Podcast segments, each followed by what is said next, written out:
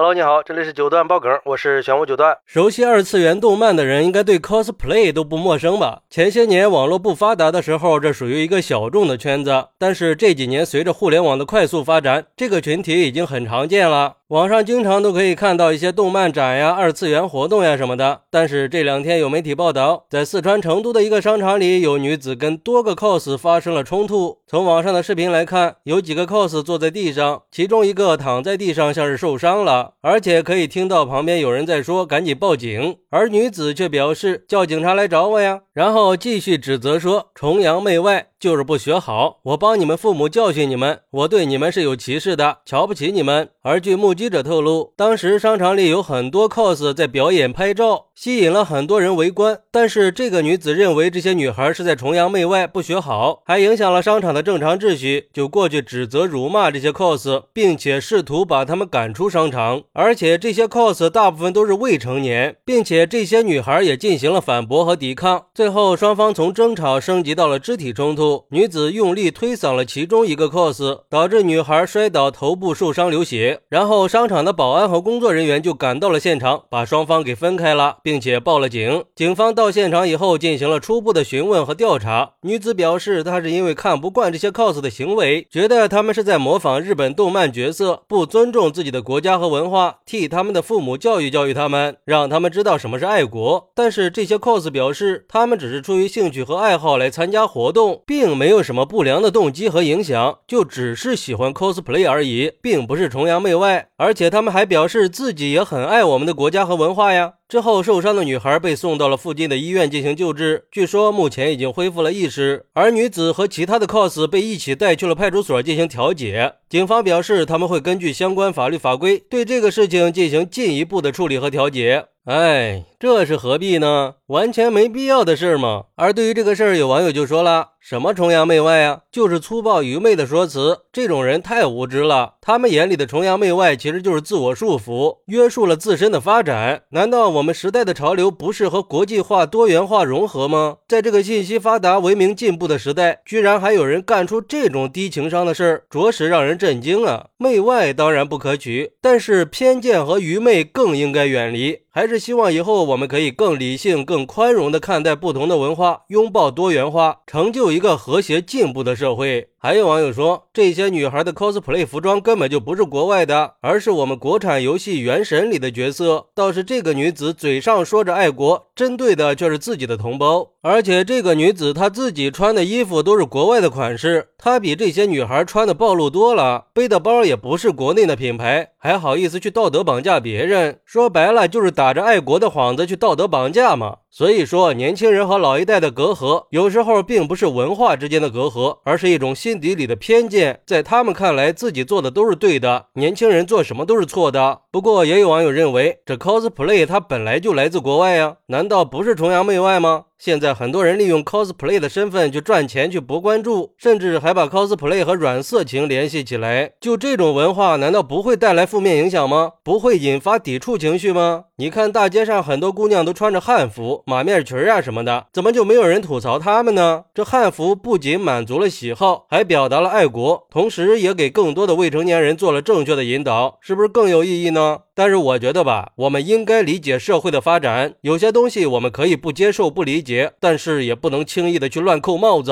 在 cosplay 的群体里，大多数都是对二次元文化很热爱的，他们喜欢追逐二次元角色，并且去还原角色形象。而且现在是信息化时代了，我们的思想都开放了，有时候学习一些新东西，并不是崇洋媚外。更何况这动漫它是全世界的文化，也是我们的文化，它不是某一个国家的，我们可以看不懂。甚至可以看不惯，但是不能不尊重。我们需要尊重和理解不同的爱好和文化，学会尊重别人的兴趣爱好和文化差异。这样的话，冲突也就可以避免了。因为我觉得，对待这种文化差异，只有通过理性的沟通和相互尊重，才能促进多元文化的发展和进步。好，那你认为 cosplay 是崇洋媚外吗？快来评论区分享一下吧！我在评论区等你。喜欢我的朋友可以点个订阅、加个关注、送个月票，也欢迎点赞、收藏和评论。我们下期再见，拜拜。